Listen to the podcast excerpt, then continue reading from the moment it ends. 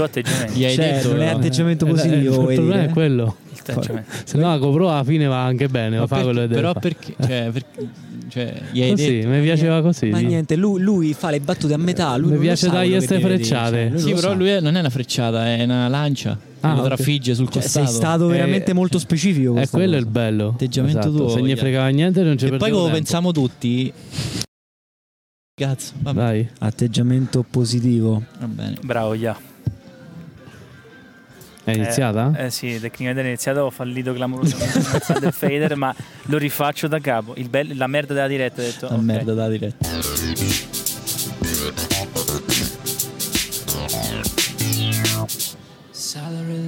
Uh, basta. Hai sbagliato l'atteggiamento. Bravo, eh, eh, oh, bravo, te la sei questo è il primo modo di, smerza- di smerdare le, le mie recensioni. sì, quando andranno online. Ma perché vuole fare recensioni Giacomo? A te ci le fa concorrenza. Ah. Che poi è date me Giacomo, perché Giacomo È c'ha un date me. pensiero critico veramente. Date me. Dico eh, già- sì, Stamattina è successa Allenato sta cosa. Io una certa, tipo, dopo aver visto una serie TV, io ho detto, guarda, ya, eh, cioè io ho detto sta serie me la consiglia da lui, io penso questo, questo, questo e questo. E una certa fa, cazzo incredibile, la penso esattamente allo tuo stesso modo. Dico, basta domani, apro il mio blog. Ma eh, certo. Cazzo, le incredibile, non l'ho detto TV. mai. Non ho detto ci- di cinema perché sennò di cinema avrebbe detto no, sei un coglione. eh. E invece ho detto di serie TV perché almeno posso allargare. Recensione Giacomone sarà? E beh, Potrebbe essere? Oppure recensina Giacomina. Essere. sì, un po' più un tono Beh, come dire, no? Beh, un po' più soft, capito? Comunque entri in un ambiente così senza da... pronunciarmi in maniera aggressiva. o location, Eh, avete finito di parlare dei cavoli Eh? vostri? Fatemi Ah, la, la regola location. è che la location Ah. se nomina solo, Solo se, Mm. solo, solo se. se qui appariranno delle cose, se Allora- no questo è un posto qualsiasi. Allora va butto là così. Ospite? Eh, Lo- Ah. già l'ospite si può nominare secondo Ok. me. meno male. Chi sei tu? Umberto. Yes, sir. Umberto, Umberto, Umberto, Umberto. Yes, sir. Perché stai qua? Che ne so, ma avete invitato, se magna, se, se beve. Se beve, se magna. È quello che muove la gente, alla fine è questo. Le cose basiche Cioè, muovono le persone. L'alimentazione, l'iscrizione, queste robe Di tutti la stessa vero. cosa comunque, quello che perché vi ha avete inviato voi, cioè così ormai. Vabbè, però fa parte del format. Che L'atteggiamento, yeah, eh. l'atteggiamento, vedi, specchio e riflesso. Comunque.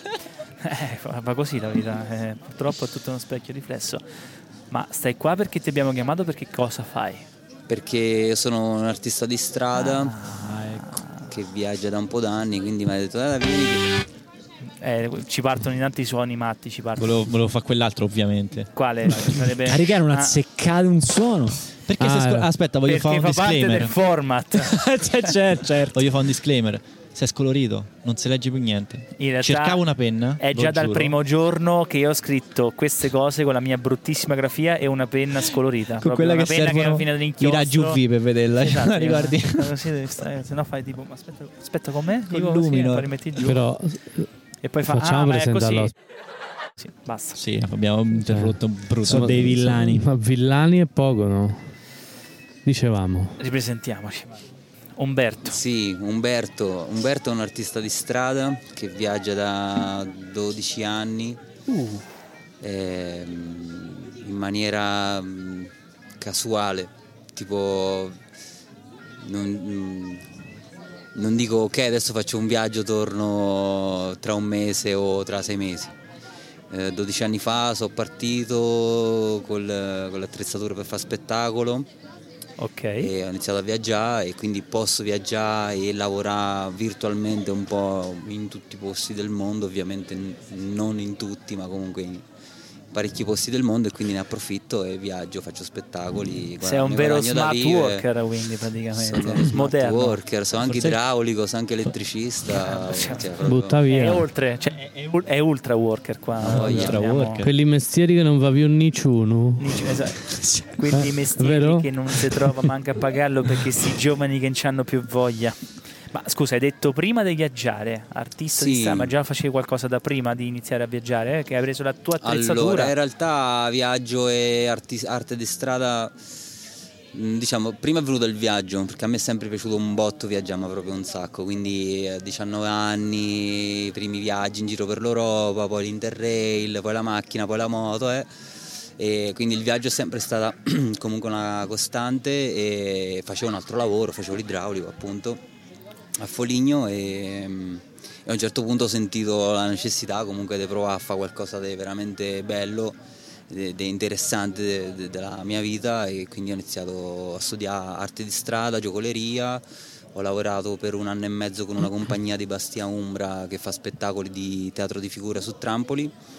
E poi sono andato a Torino, ho studiato teatro fisico, ho creato uno spettacolo da solo e, e quindi da allora viaggio con questo spettacolo. I primi anni molto cappello, ovvero formula libera, ovvero tu vai nel- in una piazza, fai spettacolo, poi passi il cappello. Negli ultimi anni sto lavorando anche di più negli eventi, quindi diciamo un po', un, po' un passaggio di fase, E- però sì, la costante al viaggio è comunque la libertà di andare in giro e de- decide oggi di andare domani a Roma e lavorare a Roma per esempio, oppure boh, Quindi una certa flessibilità. Ma Sì. partiamo un po' prima. Quindi tu hai detto 19 anni, 12 anni che sei in viaggio, quindi hai 31 anni e sono 12 anni che viaggi, giusto? No, no, io ce n'ho 40. 40, allora non ho capito che sono 12 anni. Allora, No, Eh, 12 io ho anni fa. 12 anni 12 fa, allora fa ho interpretato male ho l'atteggiamento. Jacopo è prima, l'atteggiamento sbagliato.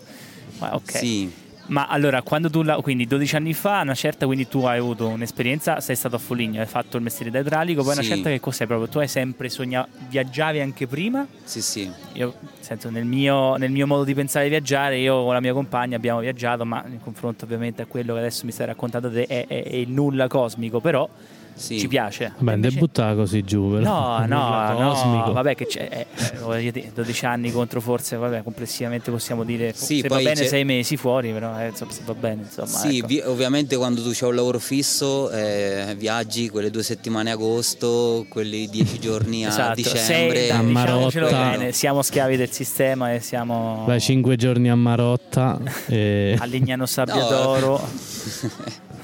Se sei un po' Sì. di come a Forte dei Marmi, eh, Sicuro se sì. comunque sei vincolato Massimo va a Capalbio in genere, per esempio. Massimo, va a Capalbio. eh, Massimo si lamenta sempre, ma quello sta meglio di tutti alla fine. e insomma, com'è che ti è scattato? Cioè, nel senso, dopo tutto questo tempo, eh, dice, una certa, io ho deciso. Sì, vado. no, vabbè, anche cose personali che sono successe, o questioni anche con degli amici, così, ho ho cominciato a percepire che c'erano delle questioni che comunque mi limitavano eh, anche in- eh, emozionalmente, anche psicologicamente, quindi c'è stato un momento anche un po' di crisi e in questo momento ho detto no, cavolo, io cioè, ho 25 anni, prendo un bellissimo stipendio, la macchina aziendale, il telefono tutto pagato, vivo da solo, ho la moto, eh, però poi mi faccio un viaggio zaino in spalla di 10 giorni e l'ultimo giorno guardo tutti gli altri che stanno intorno a me dentro l'ostello che continuano il viaggio e io devo ritornare E io rosico, domani dico. mattina alle 7 devo stare a zona industriale a, Ah, a fare una roba che non me ne frega niente, cioè una roba che mi dà i soldi però s- non mi riempie. Non... Quindi è, è nato prima l'idea del viaggio della libertà o prima l'idea invece di avvicinarsi appunto a fare l'artista di strada? Allora, la necessità di libertà sicuramente è stata comunque una costante da sempre, dall'adolescenza in poi, la necessità proprio di, di questa cosa, di buttarsi in giro, zaino, tenda e vedere quello che succede. E poi l'arte di strada è stato uno strumento. Ricordo, vidi una volta un gruppo di artisti di strada a Foligno al corso che, che stavano lì a fare un po' di giocoleria nel corso e sono rimasto molto colpito, mi sono un po' avvicinato, ho fatto due chiacchiere e loro incoscientemente, senza saperlo, mi hanno, mostrato che quello si può fare, ovviamente devi, devi liberarti da certe cose, devi scendere a dei compromessi, ehm, però si può fare. E quindi ho fatto un tentativo, visto che comunque mi piaceva, comunque ho uno stile di vita che mi piace, magari non guadagno tantissimo, però cioè, ho molta libertà e che forse vale e equipara no? e bilancia un po' questa, questa cosa che magari... Però l'obiettivo... quella nota cupa che sentivi prima di partire, ossia di tornare nella zona della Paciano, come diceva Matteo. Sì, no, bilancia il fatto che adesso sto in giro col furgone e faccio quello che voglio fondamentalmente, cioè se vuoi domani mattina voglio andare al lago, non so, a un lago a farmi una giornata, io vado e me la faccio, Ci sta, ci sta. per esempio. Poi ci arriviamo al furgone, quindi parti definitivamente, a parte i viaggi precedenti con zaini Sì. in spalle, parti 12 anni fa e decidi la prima meta, vado, viaggio come e dove vado. Ok, no, all'inizio quando ho creato il mio spettacolo e quindi io veramente ero, cioè, ero indipendente, no? anche dal punto di vista lavorativo, non, non avevo bisogno di una struttura per lavorare, bastava una piazza e le piazze comunque ce ne stanno tante in giro per il mondo e quindi prima ho, ho viaggiato per due anni per l'Italia con Ok. il camperino, ho fatto un po' di giri, bello, ho raggiunto un equilibrio che mi piaceva e che però sta- anche quello cominciava a starmi un po' stretto e incontrai varie persone che mi hanno parlato di un posto nel Brasile che, che è un posto molto magico, molto bello in mezzo alla natura e a un certo punto dopo la terza persona che mi ha parlato di questo posto ho detto boh io devo andare a vedere questo posto com'è, è stata una cosa super casuale e andai la prima volta, dovevo rimanere tre mesi, sono rimasto sei. E mm, poi sono tornato in Italia, sono stato un anno e mezzo credo in Italia. E a un certo punto ho fatto dei sogni eh, nei quali ero in questo posto e parlavo portoghese e, e mi sono svegliato e ho detto devo tornare in questo posto. E alla fine mi sono organizzato e, e sono ripartito però senza sapere quando sarei tornato, cioè sono partito anche salutando i miei, gli amici dicendo "Oh, io parto e non so quando torno. E quanto sei stato? Quattro anni e mezzo, senza tornare. Della serie proprio ciao, ciao, ciao. Sì. Ciao, ciao, ciao, ciao. Sì. ciao, ciao. Sì, in realtà non lo sapevo neanche io, cioè, ero un po' così. Mi Il nome del posto magico a veramente. questo punto è su curiosità. Vale du Capau. Vale du Capao. Magico perché? È magico perché è un posto. Noi abbiamo lo stereotipo del Brasile con no, le spiagge ok, e altri stereotipi. E questo invece è un posto sulle montagne, nell'entroterra, che era una, comunque un, un posto dove facevano estrazione mineraria e che da un- forse 50 anni è diventato un parco nazionale e quindi è molto preservato. È un posto che per varie casualità è iniziato a diventare un po' un polo dove eh, andavano artisti da tutto il mondo perché c'è un, un signore francese, ormai è un signore, che mon- andò là, eh, si è innamorato di questo posto e ha montato un piccolo circo.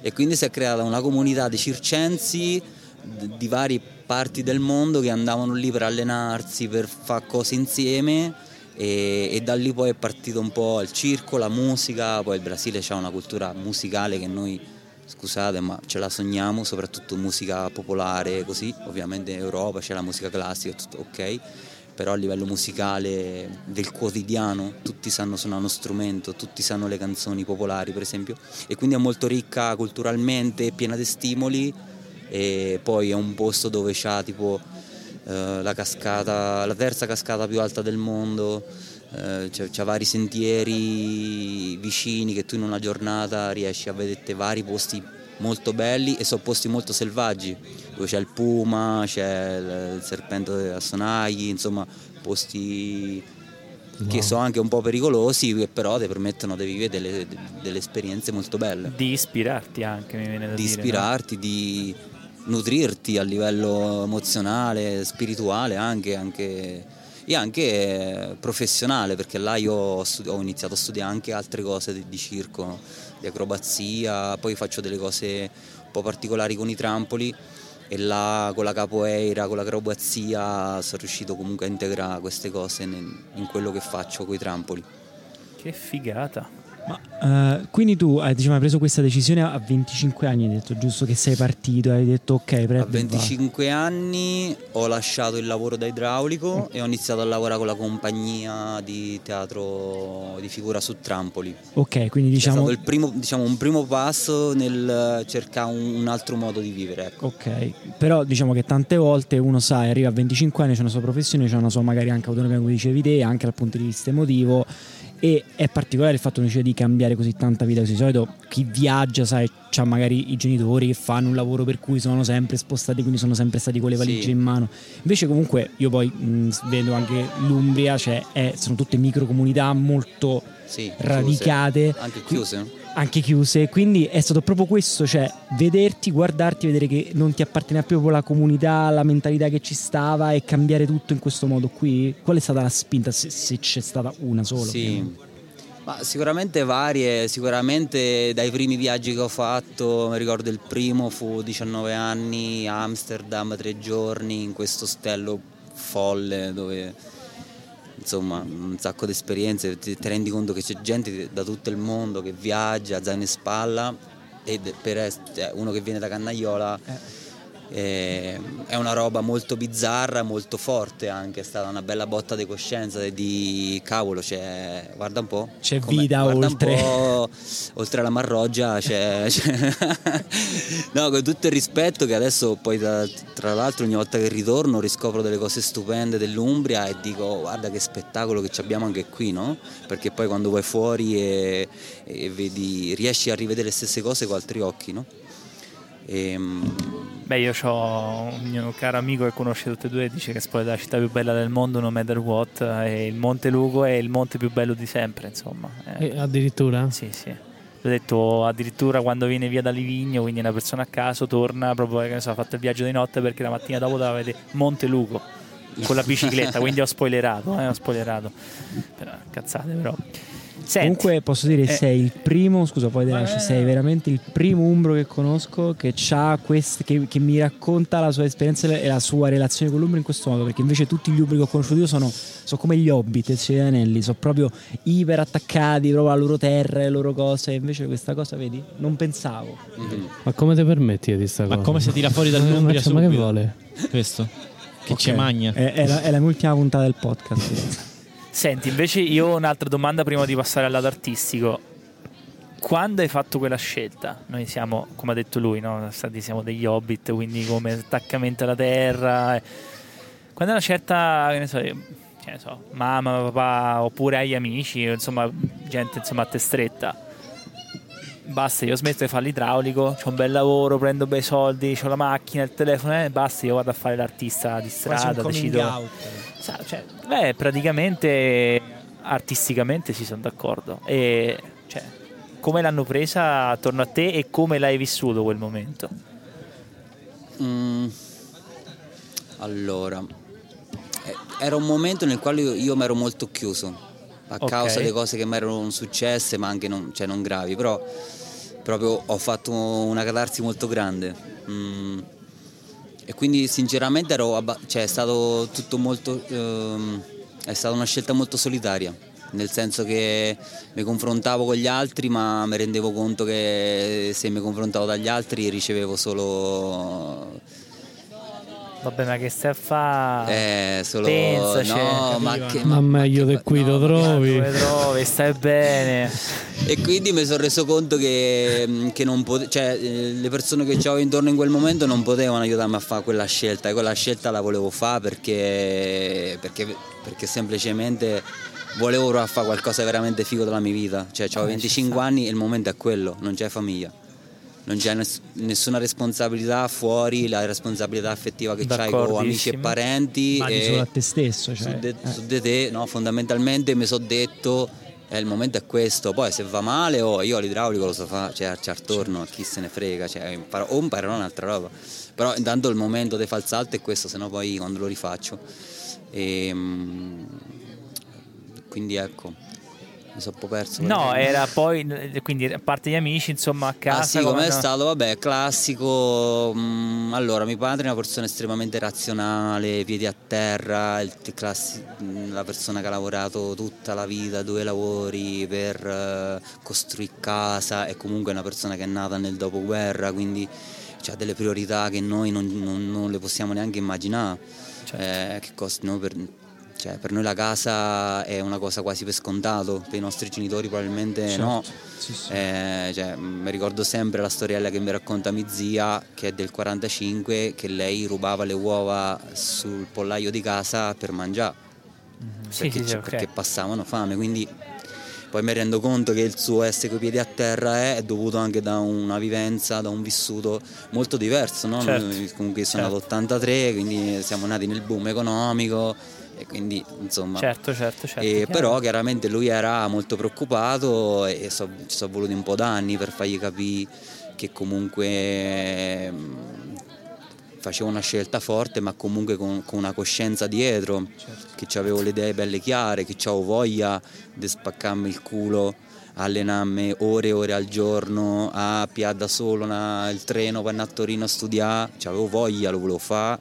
E, e questo dopo qualche anno ha iniziato a portare dei frutti e ho visto in mio padre un cambiamento nel riconoscere che comunque quella scelta, a parte tutta la libertà che lui in qualche modo ha percepito e ha visto, ma ci ho avuto anche dei successi professionali, dei piccoli successi che, che ti fanno di ok, allora il cammino è aperto, ce n'è e voglio migliorare. Quanto è stato importante questo per il distacco definitivo? Anche diciamo il riconoscimento di qualcuno, insomma un affetto importante che dice ok, ti ho messo a fuoco, ho capito te come sei, Sì. vai. Sì, eh, diciamo che adesso parlo anche un po' di mio padre, eh, di, mi- di mia madre rispetto a questo, che mia madre è una persona molto meno razionale, più core, più e che a un certo punto quando ha capito che sarei partito mi ha detto vabbè l'importante è che stai bene, ti vedo che stai bene, vedo che c'hai le idee chiare e quindi vai, cioè, sai che qua comunque le porte sono sempre aperte, cioè, noi se, te- se dovessi aver bisogno e questa è la Cioè, cosa anche perché non è che stai recando un danno a qualcuno. Cioè, dire, No, eh, no, no, no. Però- Però sai, parte, cioè, sì, tipo lo mio, mio padre è una persona che ha chiuso, quando io ho preso sto partito ha chiuso e, e questo gli ha causato, ovviamente lo capisco perché gli ha causato un processo emozionale anche a lui. Eh beh. Vedere, no? E invece mia madre ha detto, cioè, mi ha dato questa fortuna che poi ti dà una forza, no? Perché tu- Certo, tu, certo, parti, però sai che qualcuno fa un po' il tifo per te. Mio, mio padre ci ha messo un po' di più, diciamo che dall'anno scorso che io inizio a tornare più spesso in Italia, gli faccio anche un po' questione di mostrargli i miei successi e quindi lui mi fa ah, ah, bravo allora vai a lavorare in Germania. Tipo quest'estate andrò 10 giorni in Germania e quindi è un piccolo successo e anche vedo che lui ne è fiero in qualche modo quindi anche lui poi dice ah dai figo no? Cioè un po' percepisco l'orgoglio quindi questo diciamo non mi ha aiutato esattamente nel distacco perché il distacco c'è stato comunque a priori però adesso io quando ho una tranquillità interiore molto più forte Certo. perché c'è una persona in più che fa il tifo per me Beh, no? penso- eh, a parte quello, ma anche razionalmente parlando, secondo me sei anche molto più fiducioso nelle tue, diciamo, nei Sì. requisiti, quello Sì, che pensi, comunque lo poi- fai, c'hai un ragionamento e prendi, diciamo, in maniera molto chiara e vivida, insomma, la tua scelta. no? Sì, Quello sì, è- perché quindi- poi anche dopo dieci anni comunque che faccio questo, tu ci hai inquadrato un po' tutto, no? Ehm, nonostante sia comunque un lavoro molto vario, che ti apre comunque molte possibilità, nelle quali ti puoi anche perdere. Certo. Perché c'è la, la verità anche questa, che tu a un certo punto sei talmente tanto libero che poi di, a me andare in piazza a fermare 100 persone per passare il cappello e portarmi a casa 100 euro, oggi non c'ho voglia. Ho fatto 100 euro ieri in mezz'ora, che mi ha fregato annaccia oggi, cioè detta proprio così. Vabbè, certo. Quindi però devi di ok, come Non posso posso, come posso evoluire in pure. questo, come posso evoluire, no? Perché l'obiettivo non è andare in piazza e portare via 100 euro. L'obiettivo è andare in piazza e creare qualcosa di meraviglioso e di far stupire la gente e in qualche modo mostrargli come altri l'hanno mostrato a me, che si può fare una cosa diversa e che si può cambiare il mondo cambiando se stessi, che è quello che dico alla fine dello spettacolo. Questa frase riporta della Massimo Relax, eh, mi raccomando. eh.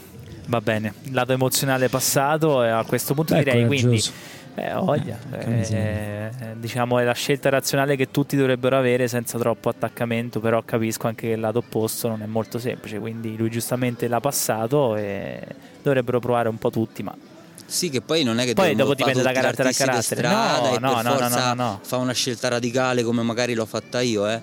però anche eh, cercare di cambiare priorità nel quotidiano, questo un po' nelle piccole cose poi a lungo termine ti cambia la vita, cambia la vita delle persone che c'è intorno, Eh, cioè non è certo. che dobbiamo tutti fare chissà che. Certo. Cioè.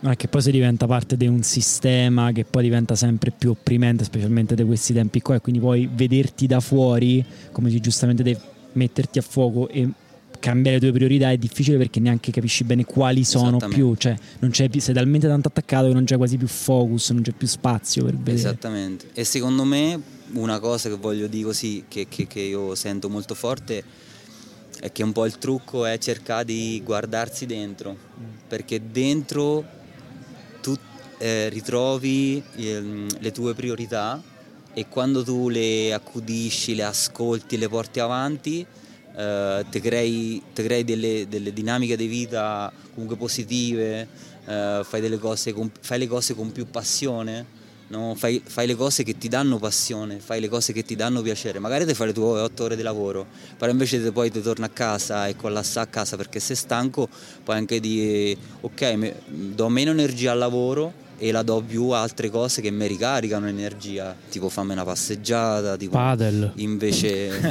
eh, andare in piscina, fare attività fisica. Comunque un discorso serio non si può fare, è veramente No, no. una cosa incredibile. Ma no Yoda, non so Perché merita. scusa, se uno il padel come... No, l'attività fisica è uno dei modi per connettersi sicuramente con se stessi, assolutamente. Ci sta. Senti, invece, allora, quindi praticamente dopo Torino, due anni in Italia che hai viaggiato, poi parti subito per il Brasile, abbiamo detto? Sì. Parti questo posto. Passati questi quattro anni di, in Brasile, Ho fatto sei mesi, poi ho fatto un anno e mezzo d'Italia e poi sono ripartito, ho fatto quattro anni e mezzo di Brasile. però sempre nella stessa località che hai detto No. prima, oppure hai fatto con eh, il mezzo che dicevi prima e hai giricchiato un pochino? Eh, so- ci sono state varie fasi. Mm, allora, io, in realtà io sono partito per andare in questo posto la seconda volta, però ci Che sono... ricordiamo il nome è Val- Valle do Capao. Valle do Capao. eh, in Bahia, nel- al centro del Brasile, nell'entroterra. Ok. E io sono partito per andare in questo posto, però alla fine ci sono andato tipo un anno e mezzo dopo.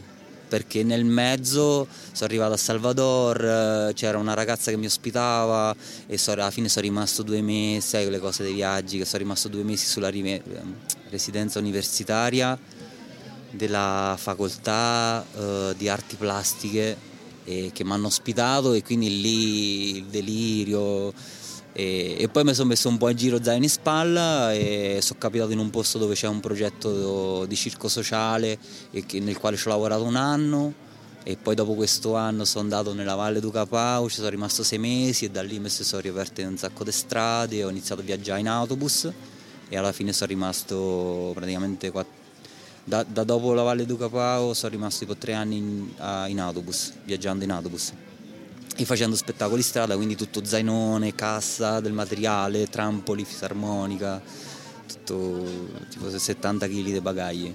Minchia. In autobus poi diciamo... Io avrei solo domande esistenziali, però magari tengo per dopo. No, eh, poi poi sì, già infatti fare io un anche- ascolto esistenziale prima, quindi magari quello lasciamo spazio. No, io se devo spezzare adesso una no, non una lancia a favore, ma devo spezzare un attimo il flow, che cosa sta succedendo a Massimo stasera?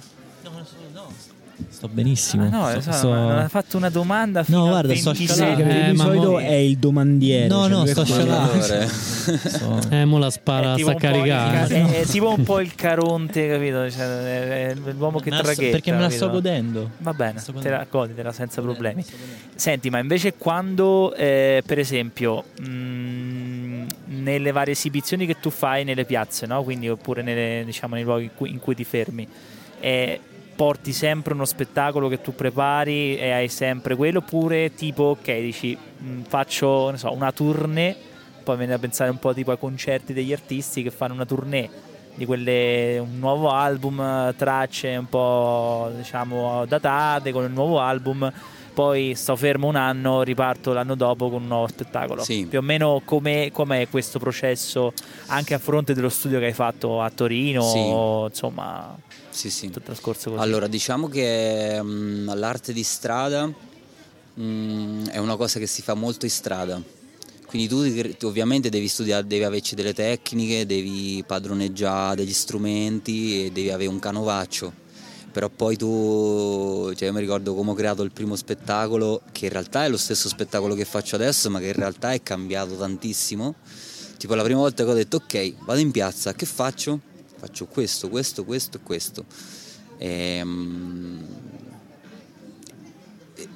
poi le cose si adattano, poi sbagli una cosa e dall'errore ti viene un'idea e ti viene una battuta e quindi la inserisci. Quindi è un processo molto costante di evoluzione nella quale fondamentalmente negli ultimi 5-6 anni faccio diciamo eh, i numeri principali sono sempre gli stessi, però ovviamente cioè, vado in Brasile, lo faccio in portoghese, Mm, c'è, c'è tutto un contesto culturale che ti permette di fare delle battute su delle cose piuttosto che su altre, cioè dei giochi di parole che lì funzionano e qui no. E quindi poi torno in Italia, e mi ritrovo che le battute italiane un po' me le so dimenticate e però se vado a vedere mi vengono spontanee delle cose che si mischiano col portoghese e quindi poi il fatto che ho viaggiato in Brasile entra a far parte della storia dello spettacolo perché poi parlo in uno spettacolo che comunque ho un progetto di arte di strada itinerante in Brasile nel quale comunque ho fatto anche molti lavori sociali nei quali tu vai per farlo, non, non per guadagnare i soldi e andare avanti, cioè lo fai proprio con, con un'accezione sociale. E, però chiaramente eh, proprio in questi due anni che sto diciamo, in una fase ancora di cambiamento rispetto a quello che era lo schema di vita e di viaggio prima, sono entrato in un processo di creazione che, che è comunque esteso, che comunque è dilatato nel tempo anche perché non avendo un punto fisso eh, dove vivo e essendo sempre in giro poi è difficile eh, di ok oggi faccio eh, ok questo mese faccio creazione è difficile trovare un posto oppure fermarsi in un posto dove c'è tutta la sala pronta, figa, col computer, con la cassa, con le attrezzature, tutto lì per poter fare la creazione.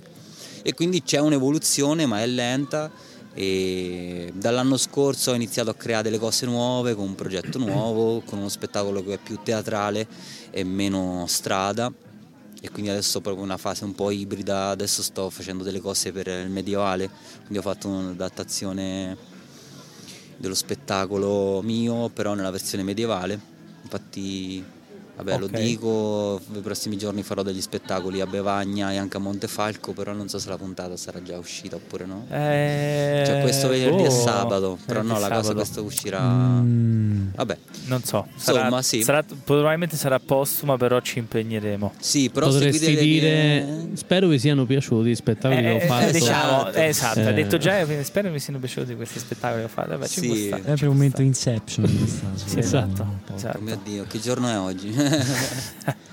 Ma quindi più o meno lo spettacolo, se tu dovessi presentarlo, sì, che senso? cioè Release com'è? dello Perché spettacolo. comunque io ho visto qualcosa su, su YouTube, Sì. quindi ho visto la cosa con il, il clown con i trampoli, ho visto Sì. che suonavi la fi- Fisarmonica. fisarmonica, però più o meno com'è strutturato lo spettacolo? Allora, lo spettacolo mh, è questo personaggio che arriva in piazza e fondamentalmente si trasforma in un clown, quindi arriva in piazza vestito normale, con, con l'attrezzatura, con la valigia, i trampoli gli strumenti e eh, scelgo il posto, è, tu- è tutto un po' la storia che si, si mischia con la logistica del fare lo spettacolo.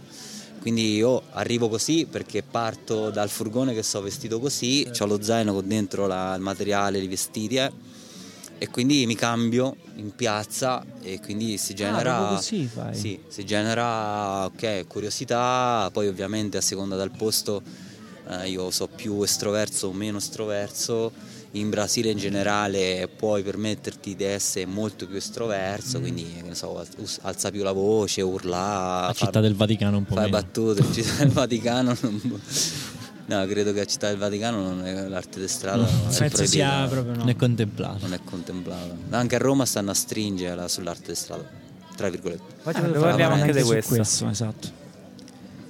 Sì, e quindi ecco c'è il clown che si trasforma, e c'è il personaggio che si trasforma in clown e eh, prende i trampoli, prende una persona, si mette i trampoli, si fa Yoda, si alza e in questo alzarsi ci saranno un sacco di problemi che si risolvono e poi dei, virtuosismi che...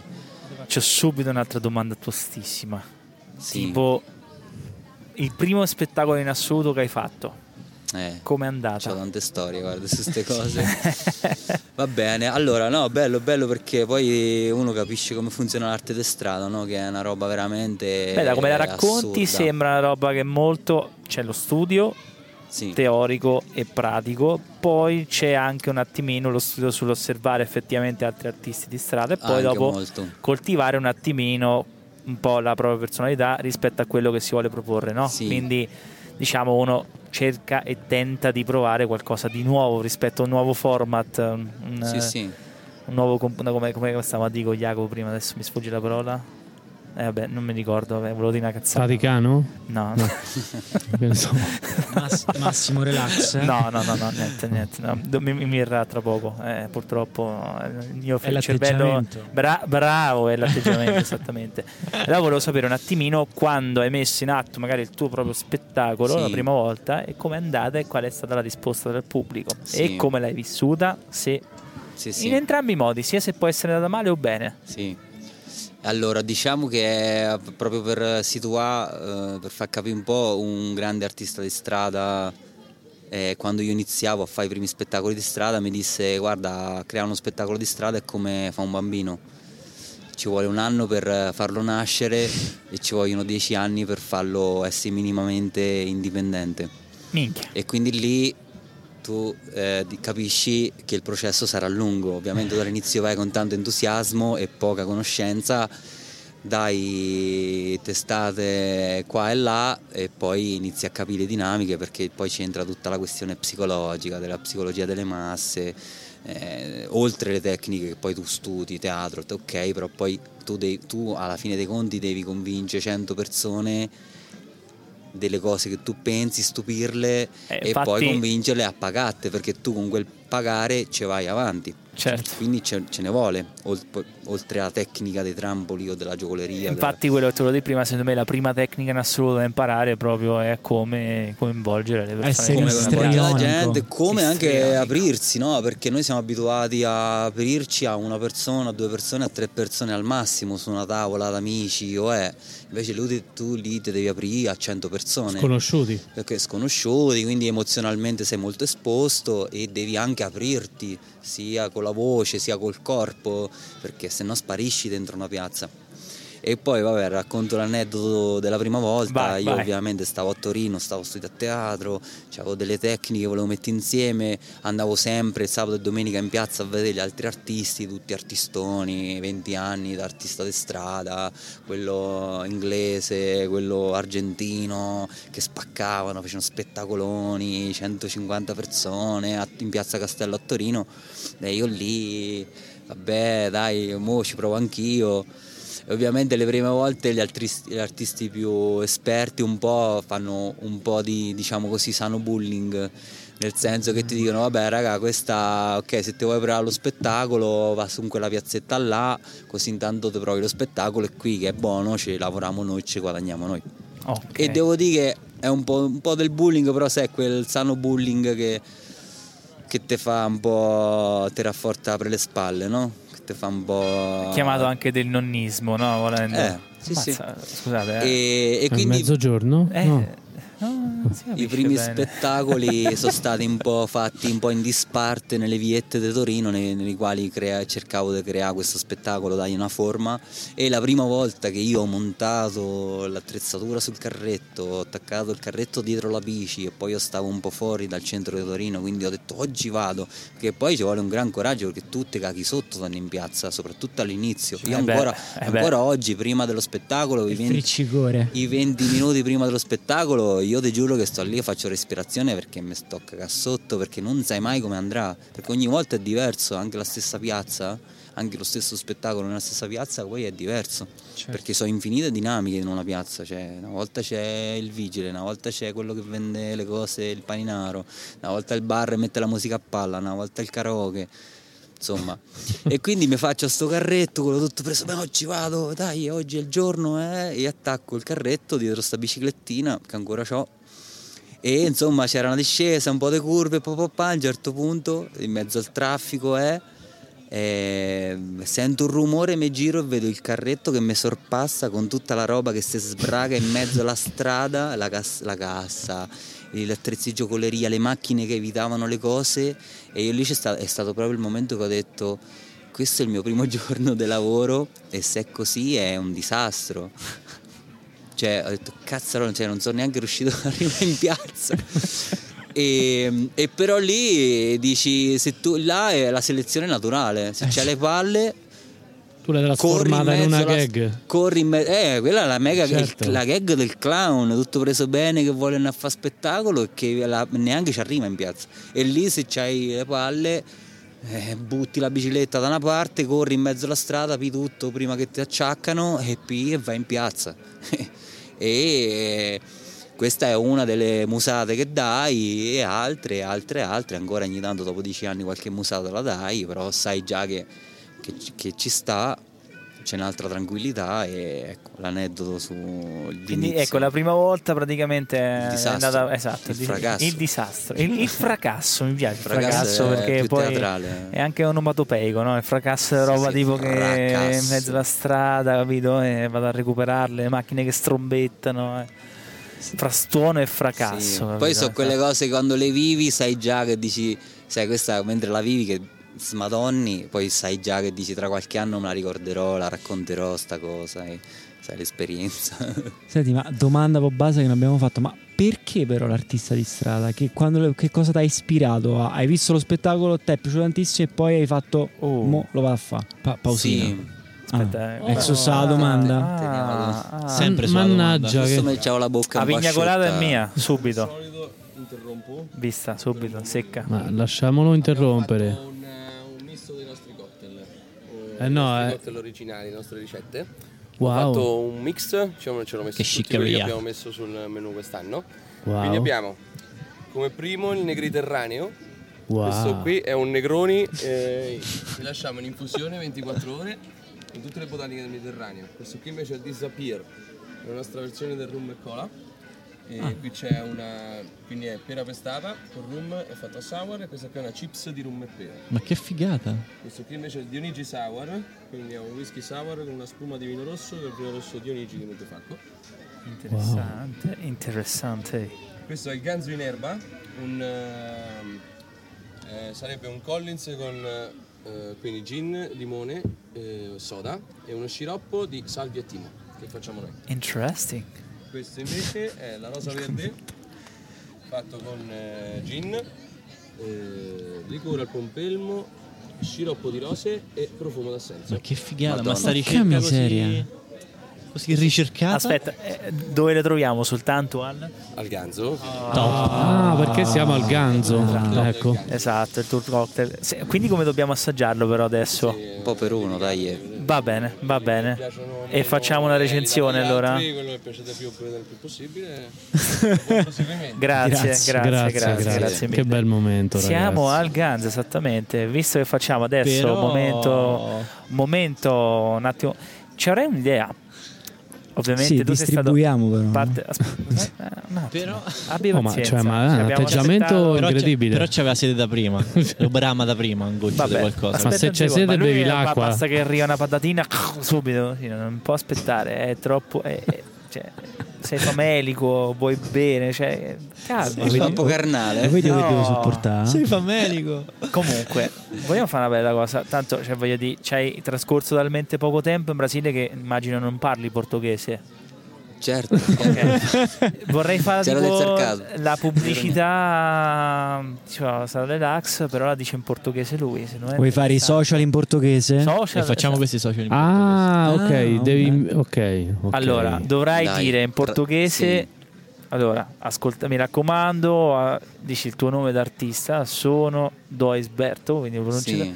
e questa è stata Relax, mi raccomando, ascoltate tutti, mettete un mi piace, lasciate sui social, Instagram e Facebook e mettete 5 stelle su Spotify e Apple Podcast. Porca miseria, oh, Dai, se te ne scordi una parola- Esperto, eh, com'è di me? Relax? Sala Relax Sala Podcast. Relax.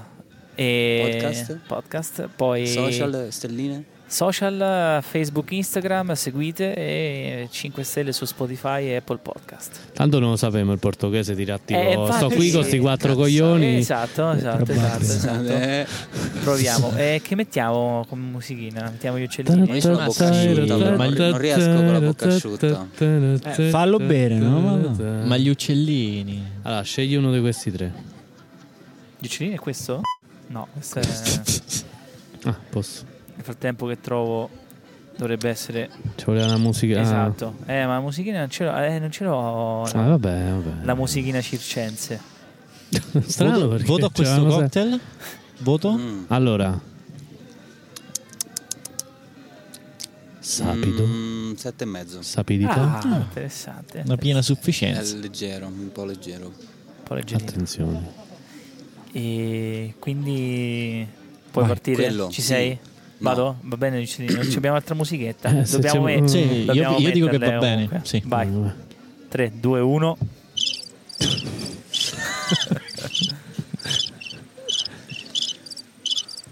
E aí, galera, tudo bem? Aqui o Palhaço do Esberto. Estamos aqui no podcast Sala Relax com os amigos de Spoleto italianos e convido vocês a acompanhar a programação da galera nas redes sociais e a gente vai sair também no Spotify.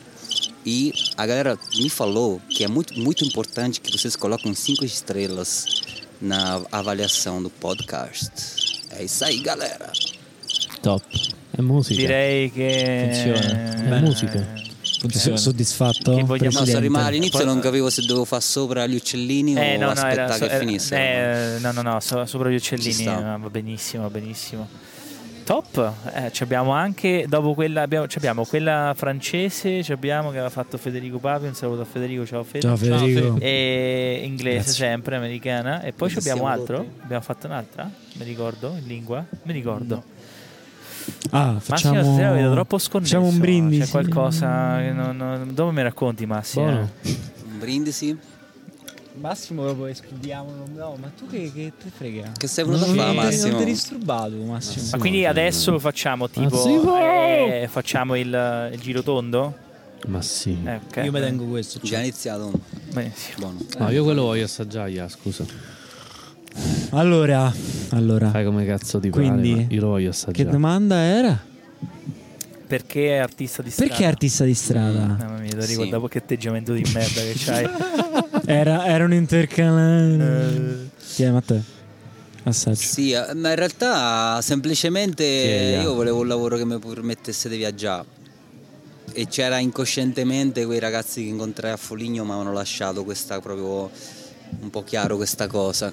Che comunque facendo l'artista di strada avrei potuto essere libero di viaggiare più o meno dove volevo e guadagnare i soldi e poter andare avanti. Quindi, è stata una cosa un po' pratica. Poi l'arte è una cosa che scoprendola mi ha aperto un sacco di altre cose, però in realtà è stata una cosa molto pratica all'inizio. Cioè, Ma volevo- Catarinelli l'hai conosciuto? Sì, sì, Eh, immaginavo. Sì, sì. Ma chi è? Mamma mia. È lo zio del ah, ma proprio ci hanno nostro... portato la pizza per davvero? Che wow. grandi. Aspetta, Aspetta, aspetta, aspetta. aspetta. Ripeti, ripeti, Ripeti. Base mozzarella, pomodorini pochino, salsiccia, stracciatella di bufala e basilico. Stracciatella. Grazie bufala. cara, ma cioè, Grazie. incredibile questa. Incredibile, incredibile. Io non mi aspettavo sta cosa adesso. Jacopino. Vedi, Non subito Jacopo att- all'attacco della pizza Guarda come si fa- guarda fare come si fa spazio, eh? e mangia la pizza. Ha creato Cioè, un cazzo di binario, non, guarda, non Jacopo. Jacopo sta staccando capito? il microfono. Esatto, cioè drop mic e se ne va così e mangia la pizza. esatto. Vabbè, È finita così. Adesso ho mangiato, vado a casa, ciao. esatto, esatto. Che cavolo. Oh, tocca Fosco. Allora, questo è promosso. Eh, bravo. Io Ci non so- perdiamo un attimo nelle cazzate, però io devo Io questo assaggiare. devo assaggiare. Esatto, posso? L'hai assaggiato Certo, sì, questo? sì. Dicevo, Eh, l'importante, è che uno, l'importante è che uno non Questo è mischia. strano. Questo è strano. Ah, però a te ti ritorna questo. E mo, mo, mo a lui io prendo Buono quello. questo, Allora, mia. que- quello è una sciccheria. Quello è Sì. tuo? Quello è suo. No, vabbè, Assaggiamolo. proviamolo tutti. A me Questo Matteo adesso già non mi ricordo. Vabbè, io ho assaggiato tutti quanti. e Eh, no, vince lui. Io questo no. Sì, allora, Eh, questo c'ha veramente quello spazio. c'ha la marcia Che- in che- più. secondo me è quello Siamo più tutti alcolico. d'accordo Non perché ci abbiamo sta. detto in quattro. Sulla base eh, di questa nostra favorita. Da- dall'alto anche delle lui- nostre conoscenze. Anche lui, però Dall'alcol. probabilmente nel Dall'alcol, bilanciamento tra dal tutti i vostro sapori alcol. il drink di colore lilla. Allora, mi quello è molto dire. succhetto di frutta. Pompelmo, questo era Quello- Pompelmo e della rosa. Assenzio, mi siete detto qualcosa? della rosa. Bisogna leggere il nostro vincitore. Eh, Quello è facce, molto facce di qual è da um, Luca? No. No, era Carlo che è venuto Carlo. a portarci. Carlo, io eleggo rosa. Bisogna chiamare Carlo e dire, spiega bene qual è quello che ha vinto. Ok, rosa. Tra poco lo chiamiamo appena, Comunque- appena si gira qualcuno a intercettare Ah, lo vado a chiamare io se no. no? No, no, Tu mangia, qualcuno- tu- esatto, man- mangia la pizza. Mangia Manca a trattarmi così male. No, perché magari Mangia prendeva pizza, qualcosa da mangiare, se no là. Senti, invece ri- ri- Si mangia sta salgiccetta sotto il banco. Mannaggia, ma te non puoi mangiare manco tu. Oh, quanto stasera. sei spiritoso, Matteo piace tanto molto la carne, ne svegliavo. però ha No. deciso un periodo di dieta e quindi non eh, dalla carne, che Tipo- dura circa tutta la vita. Bello, quindi 86 posso mangiare che anche la parte tua. Esatto. Io molto discriminato, effettivamente. Eh, beh, ma tu sei un uomo complicato. Vabbè, ma fammi mangiare dopo, non mi piace male. Come, ecco, Non ma sei di sporco. Ormai devi mangiare. la pizza gli Ormai devi eh. mangiare. Comunque, eh, Adesso invece- vado su TripAdvisor e faccio un culo come un secchio. Ah, non, mi, pre- non mi prendete in considerazione. Esatto. Io adesso ci avrei un'altra domanda, invece vorrei, vorrei sapere in Brasile se tu hai girato con eh, il famoso van in Brasile. Do Isberto Van. Ah sì, no, ok. E com'è andata però? Com'è lì? La, se invece, perché hai detto, hai fatto, a parte non, non oso immaginare, quatt- hai detto due anni o quattro di autobus? Eh, di autobus eh, tre anni. Tre anni con Sì, 70-80 in giro, kg di sì. attrezzatura, penso che possa essere Sì. un po' il delirio, però grande coraggio, grandissimo Sì. coraggio. Ah, dicevo il cazzo a partire zaino in spalle e basta, no? C'ha tutta No, l'attrezzatura. c'avevo- mi ero costruito una cassa enorme con delle ruote enormi che spingevo. Esatto. Però in realtà in Brasile gli autobus a lunga distanza funzionano molto bene. Ah, Quindi ok. Poi quando arrivi in città era un po' un casino, però in realtà cioè, il Mi è venuta in mente adesso un'altra domanda che ti voglio fare, eh, però Sì, ok. dopo, dopo ci arriviamo dopo. Invece con il van, Sì, allora è andata così, dopo quatt- questi tre anni che viaggiavo in autobus erano Pizza già top. tipo 5-6 che stavo in giro col- per il Brasile ho detto vabbè fammi provare a viaggiare una- con un altro schema, no? Perché l'autobus è figo perché tu in una notte dopo fai mille chilometri e tu sali sull'autobus, dormi, ti svegli la mattina dopo e stai in questa città, paghi un tot invece eh, il- però poi sei limitato a quella città a Ok, meno che non, ok. non appioppi tutta l'attrezzatura tua a qualcuno e tu ti fai lo zainetto e te vai in giro in autostop così, però se no cioè, sei un po' limitato. Mentre con un furgone o con un mezzo tuo eh, ti si aprono un sacco di possibilità, cioè poi apri Maps e di ah vado lì. Eh, certo. No, cioè chiaramente te la devi pianeggiare perché non è come in Italia, per tutta una serie di cose, però cioè, ti dà un sacco di libertà. E, e quindi ho, ho iniziato a macinare quest'idea fino a che mm, a un certo punto mi si sono allineate un po' di cose, ho detto dai sì, ho i soldi, mi compro sto furgone, l'ho montato e... sono sempre tutto in Brasile. Sì sì, l'ho Che comprato lì. significa l'hai montato? Montato vuol dire che io ho preso un furgone vuoto, trasporto merci e ci ho montato dentro il letto, il lavandino. Ah, tappe- ah, la- l'hai Sì, camperizzato l'ho- praticamente. Sì, camperizzato, però comunque è un mezzo piccolo, cioè non è un mezzo molto grande, quindi Ok. cioè, è stato, è stato divertente ma anche facile, l'ho fatto anche con materiali di recupero, la maggior parte. Però comunque col pannello solare, quindi con l'inverter, quindi avevo la, la corrente per caricare la cassa, per lavorare al computer, per il lavandinetto, il fornelletto per fare minimamente la, il caffè la mattina, fa un uovo, una pasta al volo. E è stato figo, eh, ho investito così un po' dei soldi che avevo lì per comprare il furgone e montarlo e poi quando stavo partendo col progetto che il furgone era pronto è arrivato il covid. E, qui- Vabbè, e quindi mi sono è trovato... tipo più o meno sì, tipo il mio Erasmus che il giorno dopo Eh. sono arrivato è partito proprio esattamente la pandemia nel mondo. Sì, quindi va diciamo bene, che- Si sospetta la- che sia lui la la, serietà- causa. La serietà posso con cui capire. Giacomo ha affrontato questo problema è stata leggendaria. Esatto, C'aveva proprio era zen, cioè aveva presa con una filosofia incredibile. Ma stai prendendo per il culo? No. Ah, beh, a posto. È l'atteggiamento. È sempre, è sempre colpa Sempre dell'atteggiamento. E quindi, praticamente, a partire il Covid, E quindi niente, a partire il Covid io sono stato l'altra grande crisi perché mi sono reso conto che, che il mondo probabilmente, cioè da come dalle prime settimane di Covid sembrava che qui in Stavi in Italia Brasile in quel momento tu? stavo in Brasile e stavo mm, finendo di montare il furgone e sembrava che le- cioè, da una settimana a un'altra sembrava che in Italia sarebbero morti tutti. Cioè, io ho iniziato a sentire i miei, prima gli amici, mi dicevano "Ah, il Covid, no, all'inizio no, ma una cavolata, ma che ne so, ma boh, ma perché non so.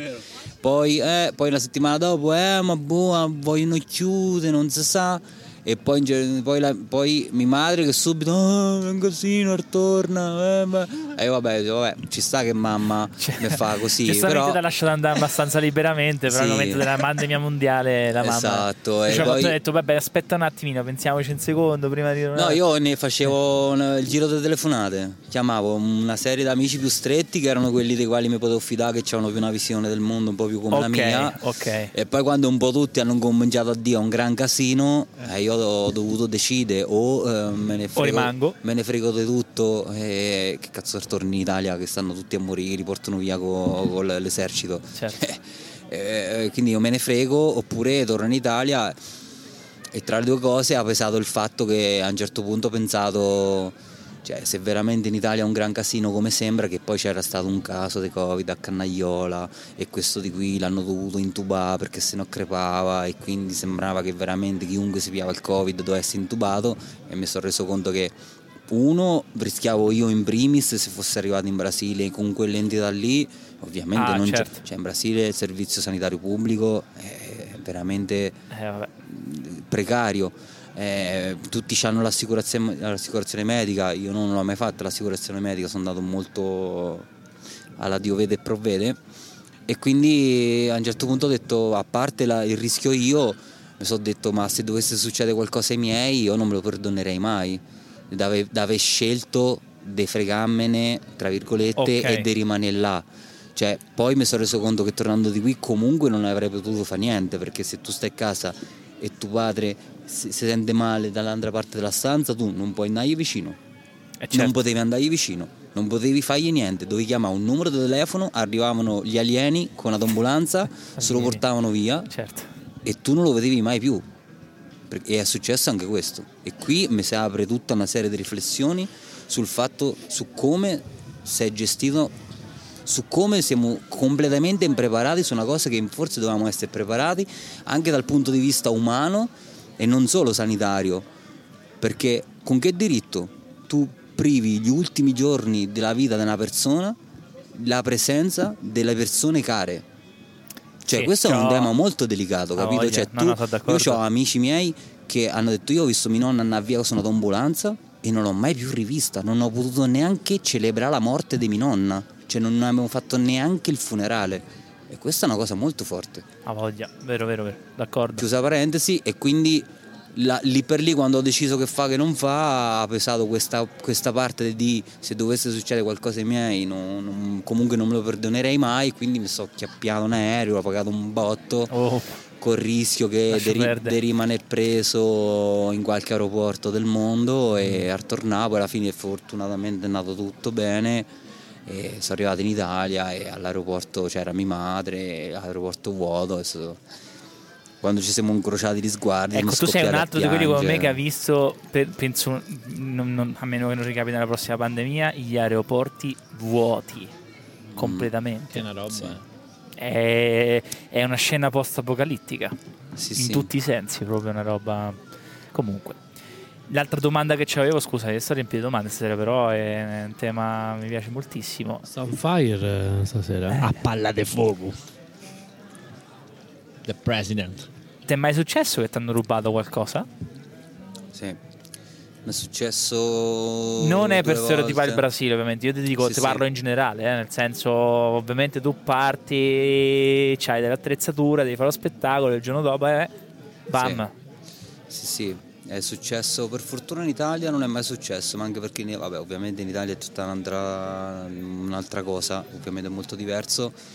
E poi vabbè in Italia appena, ricordo che appena ho comprato il furgone ci ho montato l'antifurto perché sapevo che quando vai in giro comunque i camper li aprono molto facilmente, soprattutto nelle grandi città, quindi prima cosa che ho fatto è 500 euro d'antifurto.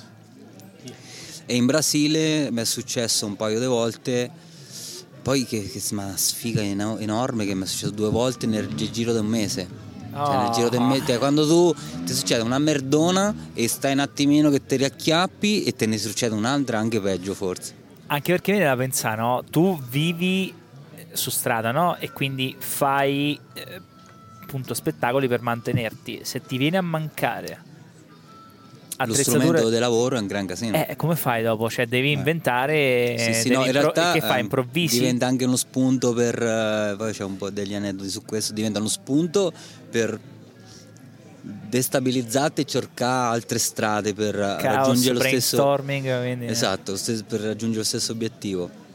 Eh, e poi io comunque devo ringraziare mio padre, che è una persona estremamente razionale, eh, che, ehm, che mi ha dato una gestione finanziaria buona e quindi io ho sempre viaggiato con una scorta di soldi. Ok. Cioè, cioè, i soldi Quindi della sei merda. stato prepa- cioè, tu ci al peggio sempre sei stati. stato preparato, ok. Cioè, c'ho sempre soldi per stato merda mi piace. Se i dice soldi per, merda. per i casi, per i casi disperati ci sono sempre stati. Quindi quando è successo il disastro ho detto beh è il momento di attivare non- i soldi. quelli non ce l'ho, ma se succede qualcosa stanno lì. Sì, sì, sì, no, ce l'ho. Tra l'altro, io quando ho detto- ho sono andato in Brasile, comunque io col Brasile faccio economia separata. Cioè, non è che io quello che guadagno qui vado in Brasile e spendo per vivere là. Io No, tu vai là faccio- e là, il parti da- conto, là, ho i soldi là, quindi quello che guadagno lì lo metto sul conto che ho lì e vado avanti con quello. Quando torno in Italia ho il conto qua e vado avanti con quello che ho qua. Il che eh, è un po' difficile, però in realtà ti dà. eh, dei vantaggi, ti dà delle cose. Io so che vado in Brasile e non devo cambiare i soldi, cioè ho la, la tessera, il bancomat, arrivo e sto come se fossi in Italia uguale. Certo. Dei vantaggi. E niente, vabbè, è successo prima che a San Paolo stavo a prendere l'autobus per andare a viaggiare, che dovevo fare spettacolo su un, su un festival e sono arri- vedi, quando sono arrivato un'ora prima a- alla stazione degli autobus perché arrivo prima, c'ho calmo, mangio, mi devo fare 26 ore di autobus, quindi era- già sapevo che era una gran mazzata, ho detto vabbè vado prima. Vado a mangiare su sto ristorante entro e appoggio le robe sull'entrata del ristorante. Per fortuna lo zainone lo- delle robe personali me lo sono tenuto vicino, mi sono messo a sedere a mangiare. Tipo computer, eh, Sì, computer, documenti, documenti, sì, ok. soldi addosso ovviamente. E però avevo i trampoli e la tenda da campeggio che uso. Anche la tenda mi hanno fregato. E la tenda da- Ah. da campeggio che uso per fare. Cioè la tenda però la, la uso per lo spettacolo. Cioè faccio un numero con una tenda da campeggio. E quindi me l'hanno fregati e io sono rimasto così. Stavo mezz'ora dopo, dovevo prendere l'autobus per andare a fare spettacolo. 26 ore di autobus per andare su sto posto a fare spettacolo. e Non avevo le robe per fare spettacolo. Quindi l'unica cosa che sono riuscito, riuscito a fare è scrivere a quelli che mi avevano contrattato e dire guardate io sto, pre- sto andando a prendere l'autobus ma mi hanno appena fregato il materiale quindi se riuscite a trovarmi perlomeno un paio di trampoli posso venire là e fare spettacolo e alla fine vabbè tutta la paranoia che mi avevano rubato eh. arrivo lì non sono riuscito a trovarmi le robe e ho detto mo che cavolo faccio e praticamente eh, vedi poi la rete degli amici, ho parlato con un po' di artisti che conoscevo perché già era un po' di tempo che stavo in giro del Brasile, gente che beccavo ai festival così e io ho detto raga mi è successo questo, se mi potete aiutare possiamo fare così, ognuno di voi fa un numero, io faccio il presentatore dello spettacolo, quindi lo spettacolo ci sarà ma non sarà il mio spettacolo, sarà il nostro spettacolo nel quale io racconterò quello che è successo e voi sarete gli ospiti invitati a fare Ah, beh, spettacolo. figo, però. Sì, Madonna, è, è stato super bello perché io sono entrato in scena così e lì per lì ho montato questo spettacolo e c'era una ragazza argentina che suonava la fisarmonica e che ha fatto il sottofo- tutto il sottofondo dello spettacolo con la fisarmonica e quindi ha fatto il sottofondo anche dei numeri degli altri ragazzi. La chiamerei ha fatto- suonato la ballata dei trampoli rubati, tipo una roba Eh, del sì. genere. Sì, sì. Problem la dell'amore perduto. eh. Bellissima Esatto. cosa, vedi Figo. quanto Eh, che, che sharing di idee in questa maniera. Eh sì, ma poi guarda, su questo in Sud America ci avevo solo da imparare. Cioè su noi siamo abituati a vivere con tutta una serie di strutture sociali e anche comportamentali che sono nostre europee, occidentali. Eh, mentre loro queste strutture non ce le hanno o ce le hanno distorte o ce le hanno migliorate o ce le hanno comunque diverse e quindi tu- loro nel quotidiano se la cavano molto meglio di noi in tutto. Cioè vedi i vecchietti che là non ti sembrano vecchietti, però vai hanno 70 anni che vendono i gelati in spiaggia, che spingono sti cavolo dei frigoriferi pieni di ghiaccio e dei gelati e tu dici, "Va- vai- vedeci nonna tua spigne il, corre- il carretto sulla spiaggia di Civitanova per vendere i gelati e andare avanti. No, chiaramente purtroppo lo- sono costretti a farlo. Certo. Però io vedo i due lati della società super strutturata, super euro, ovviamente eurocentrica, colonizzatrice eh, e vedo ho potuto vivere anche da vicino l'altro lato della società dell'Africa distrutta, martoriata, schiavizzata, del Sud America sfruttato e di chi vive lì che è nipote dei africani schiavizzati che se la deve cavare in qualche modo. E quindi loro se la cavano in tutti i modi, hanno un'idea di condivisione molto più aperta di noi, molto più ampia e questo per me è stato un grande uno dei grandi insegnamenti di, questo viaggio, o comunque di questa esperienza che ancora sto facendo, è questo qui, che noi spesso ci limitiamo proprio per queste strutture che ci abbiamo intorno, queste sociali, emozionali, psicologiche e anche fisiche, logistiche, siamo limitati. Ah, ah, mi si accende la lucetta sul, del- della spietta della macchina, non ci posso andare a fare aperitivo con gli amici. Lì pigliano la bicicletta vanno... Certo. O la macchina non ce l'hanno neanche, ci vanno a Vabbè, piedi. certo. Beh, immagino vabbè, una situazione no- sociale, come hai detto, quindi Cioè- giustamente hanno altri mezzi, altre cose. Sì, certo. e questo mi ha aperto molto, mi sono reso conto che mi ha reso molto più libero vivere qui, Certo. perché mi sono svincolato da delle strutture, ma anche semplicemente gli orari di vita. Cioè io mi posso svegliare potenzialmente all'orario che voglio e per esempio oggi ho pranzato tardissimo, poi mi sono, fatto una- mi sono allenato alle 8 e- perché è caldo, quindi all'orario della cena mi stavo allenando a sudare eh, e poi vabbè sono venuto qua da voi, Eh, però insomma anche cioè, si può vivere anche con orari completamente diversi e, e è anche meglio per certe cose. Sicuramente vivi più rilassato, quello è proprio senza ombra è libero da pensieri. A questo punto io farei una domanda. Cioè, devi fare tu. Io ce ne avrei anche un'altra domanda, Beh, però quella- possiamo per chiusura Questa non esclude quella. Va bene, sei pronto? Veda lei. La vuoi fare tu? No, vai, vai, vai. Oh, La fatina, Sei rilassato, Umberto. rilassato? Sì. Ah, Mette sempre un po' d'ansia sta cazzo di suoneria. ma perché uno, uno non Eh, no, immaginando capito? la fatina che arrivava. e- Eh, certo, certo, mo che succede? La gag del codo, capito? Invece no, la domanda semplice. Senti, ma io prima, quando parlavi di viaggi e cose, stupido. On fire! Ci siamo. Grande! mi chiedevo il discorso che tu hai fatto sull'esigenza che ci hai avuto di rompere un po' i tuoi argini, vedere cose diverse e tutto quanto. Sta roba qua, se uno fa un po'. Vabbè, mo è estrema come, come parallelismo, però se uno la vede come una tossicodipendenza, non c'ha dei riscontri che possono essere pericolosi. La ricerca continua di qualcosa che ti stimola, che ti porta avanti. Sì. Come, come la gestisci tu sta roba qua? Perché io mi immagino uno, sai che ho fatto quest'idea, quando tu mi parlavi mi sono immaginato quelli che si lanciano giù dai, dai rupi col- con le ali, che rischiano l- cioè, l'80% di probabilità che muori, Sì. per dare un senso e per colmare Sì. quella mancanza di adrenalina, Sì. no? Tu come, come la, come la gestisci? Come... Guarda, mm, io ho iniziato a gestirla da un paio d'anni, cioè il Covid mi ha dato sta roba di qui, perché io prima mi, sono buttato e stavo lì a volare, Ok, e volavo e dicevo, oh, la foresta, Esatto. no, la roccia, cazzo, un momento di moro.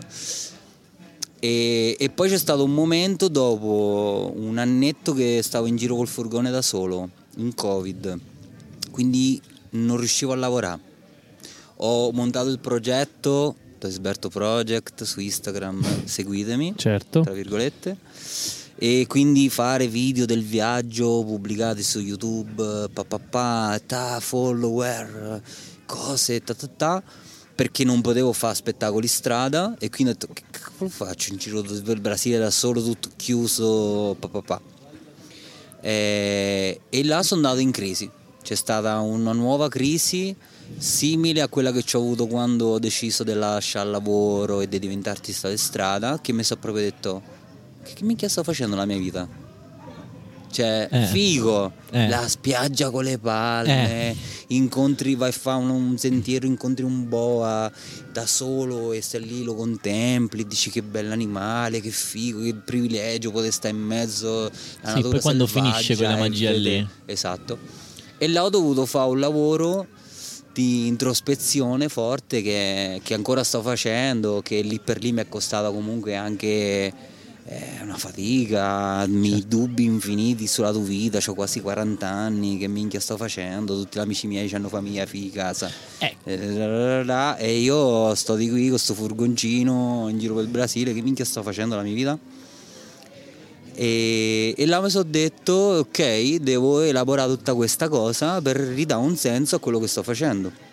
E quindi prima di tutto ho iniziato a fare psicoterapia.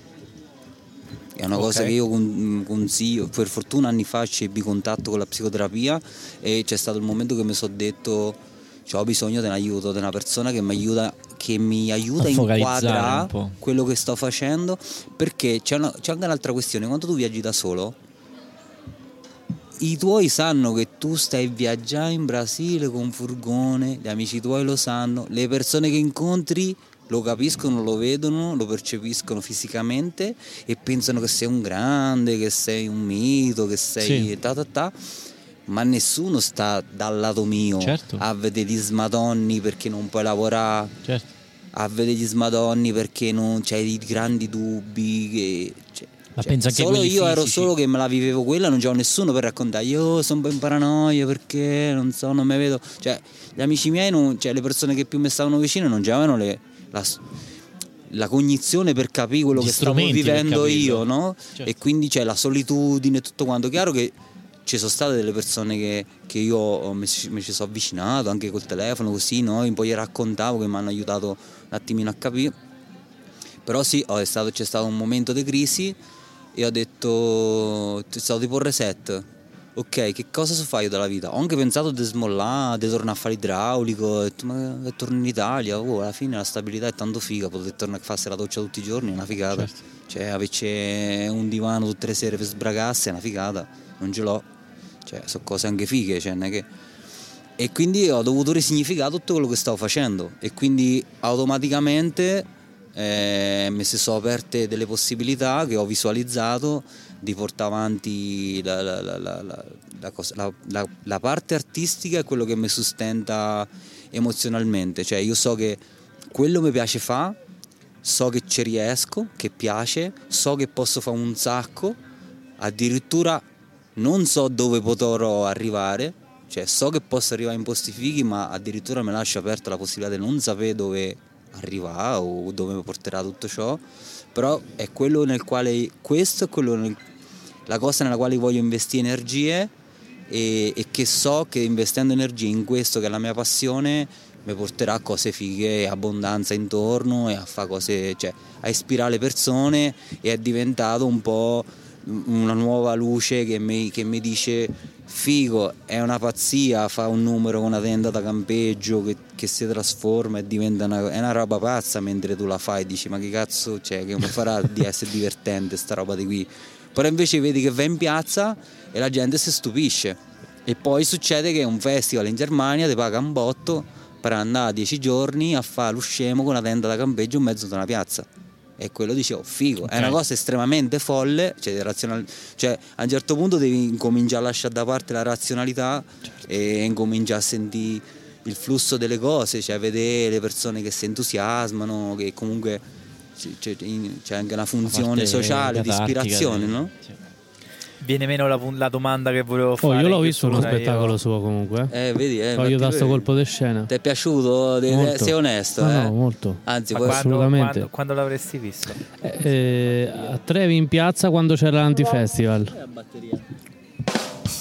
Così. quando l'hai visto, scusa, quando c'era? L'antifestival. Ma quanto tempo fa? Un mese? Un, me- boss. un mese e mezzo anche. Eh, sì. sì, forse erano i primi di maggio. Forse Ah, ok. il primo fine settimana di maggio è stato. Ah, e infatti ok. posso farti una domanda io a te? Sun ciao. Ti sei rilassato? No. No, no, te volevo chiedere, vedi? Non mi rilasso mai con quegli spettacoli perché io sono uno di quelli terrorizzati. Mo chiama a me. Esatto. Questo è, Io, io ho sta fobia. è un, Faccio- fa- un fattore che tiene il pubblico. Se io ci avessi la garanzia che non mi chiami, me lo godrei tantissimo di più. Bella, buona, questa, Invece- vedi, questa è buona da sapere perché così. E poi la cosa bella che di voi artisti di strada è che beccate sempre quelli come me. Cioè avete proprio il radar. Certo. Quando voi guardate, È come la professoressa cioè proprio vedete la faccia mia dice Quello lui. Eh, ma terrorizzato. l'ha detto prima, bisogna studiare la psicologia delle masse. C'è, c'è, c'è, c'è un- una logica. Cioè, io devo, devo prendere una persona che viene. Perché se io dico vieni tu a aiutarmi e la persona non viene, io ho perso. Certo. E ho perso credibilità davanti al pubblico, una serie Chiaro, di cose. Il chiaro. secondo mi dirà di no, perché il primo ha detto di no, una serie di cose. Quindi eh, tu scegli la persona che sta sorridendo. Cioè io, so- io so che mi, ser- ser- mi serve una persona forte perché mi deve sollevare. No, io stavo nascosto dietro al fio mio dei Quindi, 4 anni. eh, però probabilmente allora Ero se questo- ah, te, do- ti dico eh, il trucchetto per non essere scelto negli spettacoli eh, tu grande. mettiti davanti e fai così Tipo, È imbruttito. Chia- metti così tipo la per- chiuso, chiuso. tipo chiamami se c'hai le Tipo, palle. chiamami se- oppure lo- il contrario est- oppure estremamente estroverso Sì, quello che... quello che vuole, vuole partecipare vuole Chiama me, Oppure gli amici che dicono: No, no, chiama lui, chiama lui, oh, chia- oh, chiama lui. Ah, no, lascia perdere proprio. No, io faccio così. No, no, aspetta, mi guardo intorno. Vabbè, vedo uno penso- che sorride, fa tu vieni, come ti chiami? Sì, beh, io fossi un artista, non- uno che si propone platealmente non lo chiamerei mai. Eh no, un grande rischio. Cioè la gag è anche quello che ti fa un po' di resistenza, Che poi diventa- però te ci viene. E poi rischi che diventa lui il, Esatto. il fulcro. Che ruba, del- ruba, eh, ruba il focus. Cioè io ci verrei. Allora fallo fuori a quel punto. Eh, allora, può essere, se tu te la sai giocare bene, può essere una grande svolta dello spettacolo, però devi essere bro- Devi poi essere- bravo tu a manipolarlo. Eh, certo, È- devi- lì è manipolarlo, Eh beh, oh, lì lo devi manipolare e devi... È quel, è quel eh, mix che quando lui se ne passa gli devi far capire bello Risico, mio come passando", io. però glielo devi dire con 100 persone davanti Certo. quindi non devi essere stronzo Perché poi devi fare una o due battutine. Poi oh, a volte succede anche che la persona è veramente troppo e gli fai guarda frate grazie mille. Eh, fa Vai, niente. via questo applauso, grazie, ne chiamo un altro. Cioè, che è proprio l'ultima cosa che si dovrebbe fare, però a volte cioè, se- devi decidere tra incavolarti e quindi mostrare il tuo lato di rabbia al Certo. pubblico No. e, e perdere lo spettacolo. Oh, ma una sbroccata l'hai mai fatta? L'ho fatta poi io. Che spettacolo. No, sbroccata no, però c'è stato un momento, c'è stata una volta, ero a Matera in piazza, che posto bellissimo, piazza bellissima, cappelli alti, fine stagione, eh? Però io ero un po' cotto, ero un burnout de fa tipo 20 giorni di fila spettacoli, quindi tu a un certo punto sei stanco, emozionalmente anche, poi quando viaggi che sei stagione stai sempre da solo, parli solo con la cassiera del, del supermercato. Che non è manco sempre la stessa poi. No, eh. Alla fine... Ogni volta ti raccontate nuovo quello che fa. E, e quindi niente, vabbè, stavo a Matera a fare spettacolo, stavo a fare il cerchio, no? che c'è questa cosa dello spettacolo d'arte strada, e la cosa fondamentale è creare il cerchio delle persone, perché quella dinamica da cerchio ti crea una bolla di energia nella piazza che fa sì che si sostiene da sola in qualche modo. Cioè, cioè, Certo. tu non devi stare tutto il tempo a tiro a palla, se c'è il cerchio chiuso ti puoi permettere di parlare più tranquillo, non- non- no? E c'era un buco su sto cerchio di un tipo che si era messo tre metri fuori dal cerchio e me guardava così. e c'era il buco perché nessuno si metteva davanti perché chi passava che voleva, vedeva lui che guardava e quindi nessuno entrava. E quindi c'era sto buco. Era tipo so- un boss della malavita. No, era uno che non voleva avvicinarsi tanto, magari aveva un po' paura di essere chiamato, chi lo sa, le storie, ognuno ha le sue. E c'era sto buco e io mi so in... Io potevo ignorare, andare avanti, avrei fatto uno spettacolo bellissimo, probabilmente. E invece mi sono ingaullato, come si dice, con sto buco, perché ogni tanto sono anche io estremamente perfezionista e razionale e... E ho detto, oh, frate, dai, fa tre passi in avanti, no? Cioè, te vedi meglio lo spettacolo. E questo ha fatto no. e poi ho fatto una battutina e fa no no, fa vabbè ragazzi, ragazzi, se lui non si avvicina io lo spettacolo non lo faccio. Eh, a me, a me pica- mica mi paga nessuno per stare qui. Cioè qui io se lo faccio, poi se viene bene qualcuno me lo paga, ma se alla fine nessuno mi obbliga, non sono obbligato. E alla fine ho detto buonasera a tutti. Boh, No. andato? Drop mic. No, spettacolo però questo. Eh Questo sì. è geniale. Beh, beh, è un modo interessante di interrompere uno spettacolo, ci può stare. No, adesso devo dire, come professionista è un errore. Cioè, vabbè, No, l'errore è stato andare in piazza esausto. Sì. Perché Ok, in condizioni, a cioè monte, quella è successa una monte. volta in 12 anni che faccio spettacolo da solo, è successo solo una volta. Quindi è veramente stata una cosa eccezionale. L'errore quindi è arrivare in piazza che sei esausto, sei cotto e, era, e quello era la giornata di andasse a fare una passeggiata, mangiasse un bel piatto di qualcosa di figo sul ristorante e fasse serata. Non Oddio, era, mi hanno non era da Un lavorare. piatto tipico della Basilicata. Ma te- adesso- non se ricordo. burrata, No, no. una roba così. Una roba tipo i coglioni di mulo, ma si chiamano in un'altra maniera. Adesso mi ricordo. Benissimo. nome. Eh, oh, eh, mi hanno detto. eh, cultura, Ah, cultura culinaria si chiama. Comunque Si dire fa sempre parte di un atteggiamento di cucina quando tu sei famelico, magari c'hai voglia anche tu di mangiarla. Quando Massimo fa le domande cambia tutto. Cambia tutto.